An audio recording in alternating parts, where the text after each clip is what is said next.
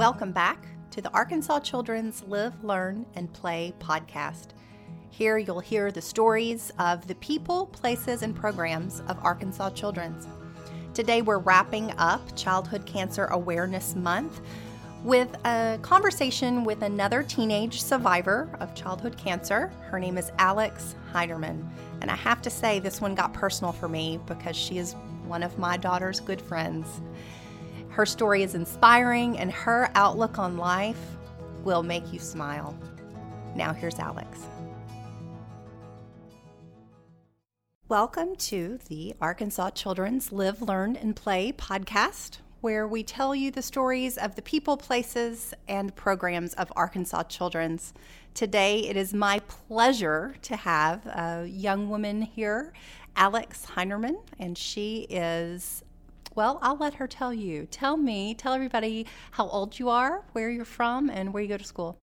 I'm from Little Rock, Arkansas. I'm 16 years old and I go to Little Rock Central High School. That's great. Thank you. And uh, we are here and we're going to talk about something that can often be a little bit difficult. Uh, we're going to talk about childhood cancer. September is Childhood Cancer Awareness Month. And we have uh, several podcasts debuting this month about families that have been touched by this disease. So we're diving into the realities of what this really looks like and its um, an unfortunate treat. I'll say that. I'm fortunate to have Alex here, but unfortunately, she has a cancer story to share. So, Alex, let's go back to when did you start feeling, when did you start having symptoms? When did you start feeling bad? I never actually had symptoms. I had stage 2A, so it was the side of Hodgkin's lymphoma where you have no symptoms leading up to your diagnosis. Um, I was riding in the car one day with my mom and I found a lump on my neck. I was about to go to the beach with my friend, so she said, just tell me about it if it's still there when you get home and we'll go have it checked out. When I got home, I didn't mention it. I don't, it kind of just left my head. I didn't think about it, but I still knew it was there. Um, and then around August, I told her it was still there. And she took me to the doctor. They asked me if I had got scratched by a cat or had some sort of throat infection recently that could have caused the swollen lymph nodes, but I did not. And they sent me home saying it was probably just a swollen lymph node that people get because sometimes you can just have them for your entire life. And we went home, and then a few weeks later, I noticed it had started to grow, and there were more lymph nodes swollen, and they were going towards the back of my neck as well.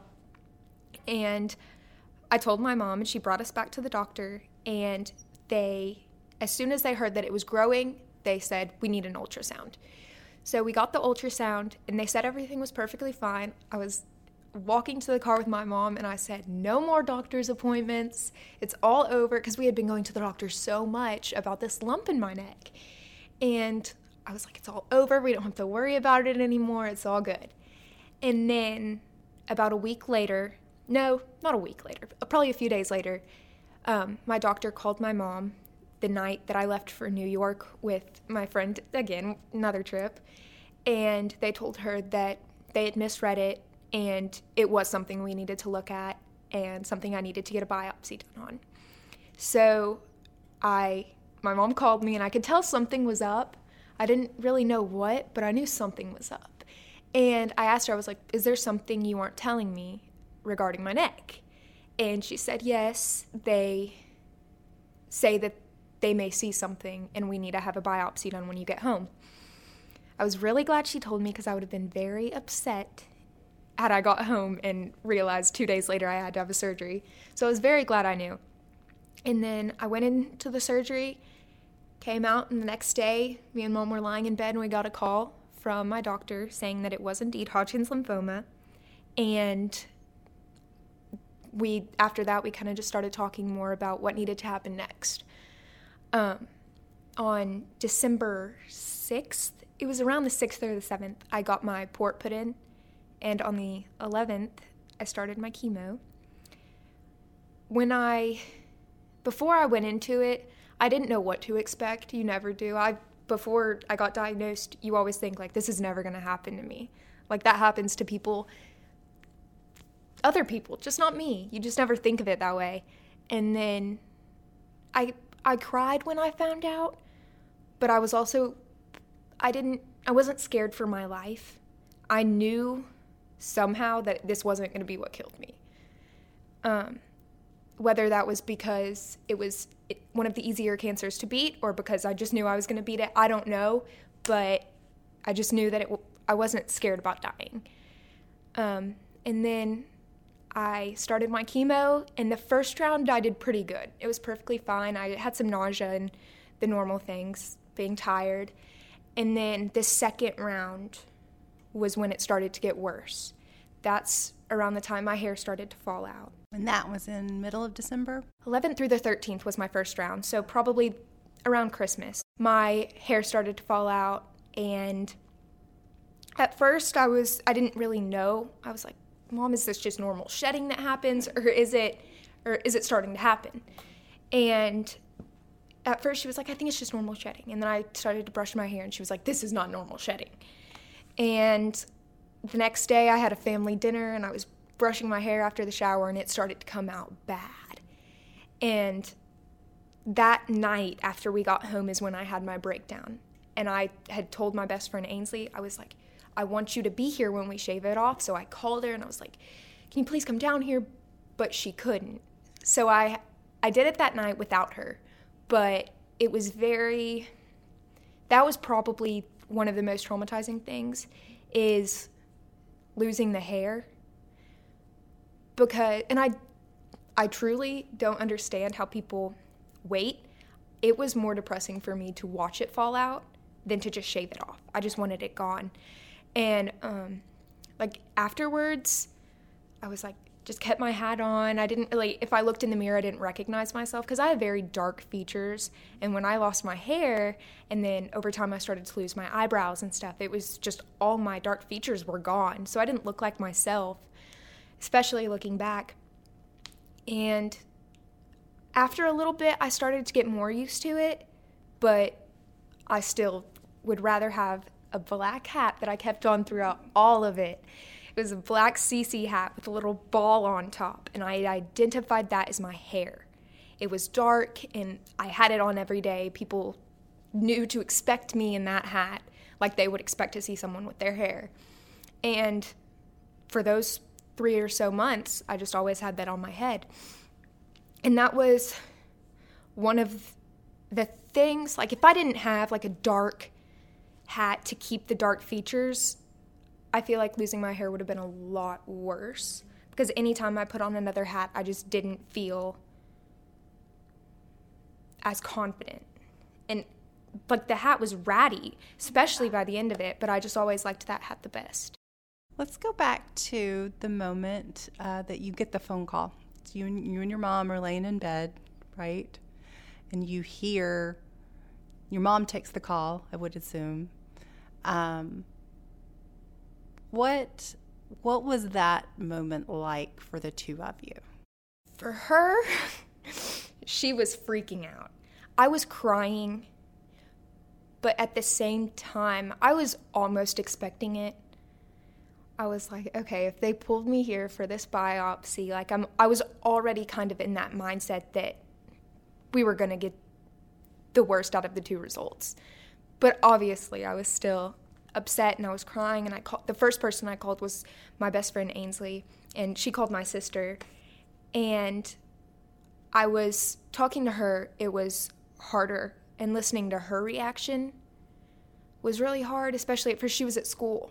And so she ran down and to Miss Hornsby's classroom and she cried in the closet and so hearing that was hard for me.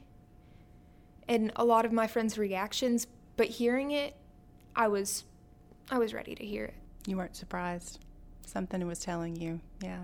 And I've talked to a another young childhood cancer survivor, soon to be survivor, and she said, I don't know if you experienced this, but when I got diagnosed, I was immediately at peace with it. So I think that's more common than expected, mm-hmm.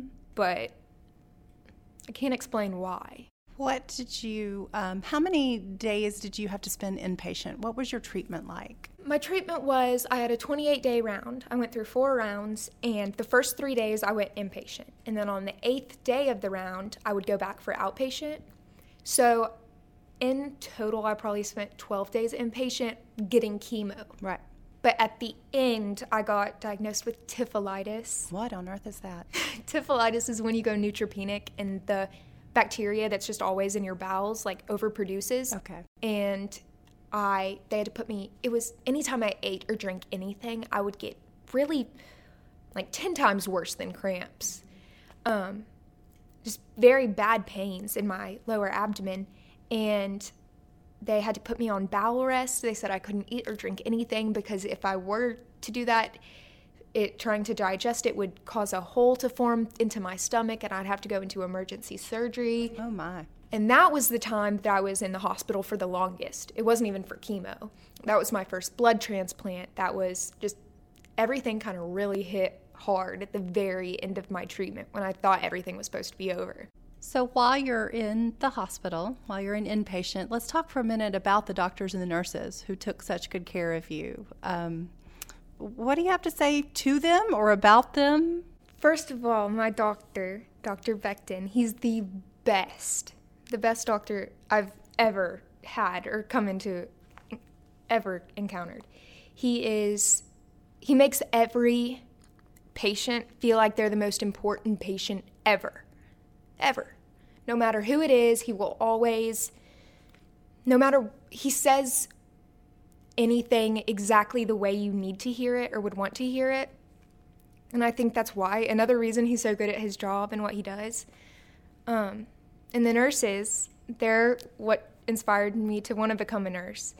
They, when I went inpatient, I didn't feel as sad because like I knew like every day I'd have the nurses who were basically my friends at this point come in and visit me, but they would really just be switching out my chemo bags and but knowing that they had that type of impact on kids going in there for such a bad thing, that's what made me say I want because I want to work on the 4K unit here, and that's why.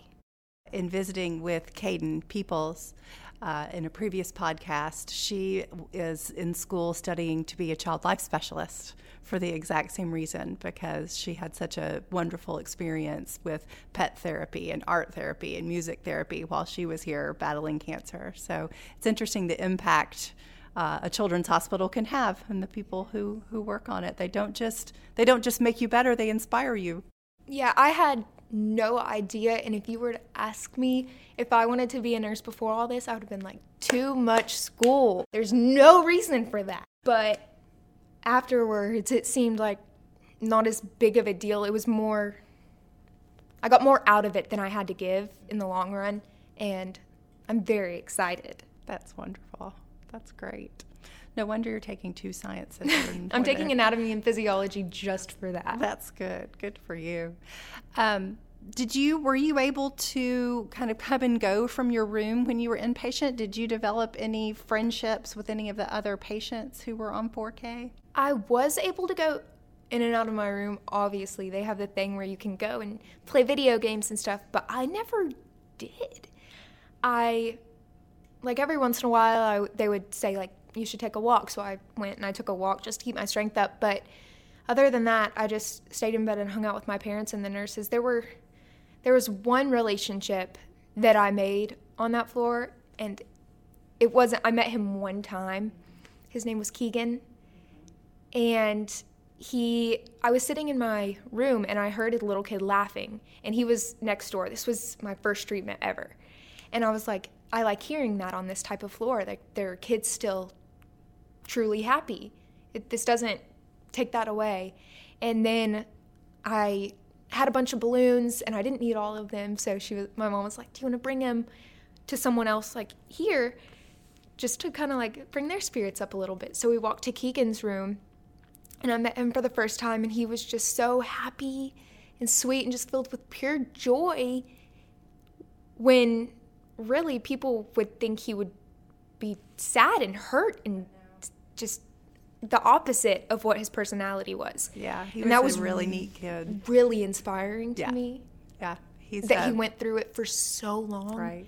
And is still that bright of a light. Even after he's gone, he's still everywhere. And you mentioned his laugh, and that's one of the things that I can remember too. Oh my gosh, he was such a stinker, and that laugh was so precious. So, yeah, he inspired a lot of people. He really did. Especially a lot of people on that floor. On that floor, yeah. It's always um, so heartwarming to me to hear those stories of just those uh, the the ways that lives are touched he just had this spirit about him. He didn't even have to say anything. He just whispered a few things to me, just joking around.